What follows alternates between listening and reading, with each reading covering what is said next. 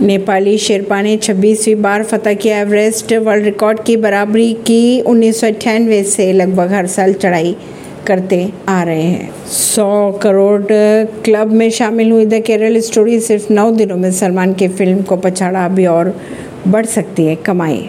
CM Kejriwal ने परिणीति राघव को दी सगाई की बधाई। डिस्ट्रॉयर मोरमुआगो से ब्रह्मोस की कामयाब टेस्टिंग हमला और मिसाइल को हवा में ही मार गिराया। शिप का 75 प्रतिशत हिस्सा देश में बना।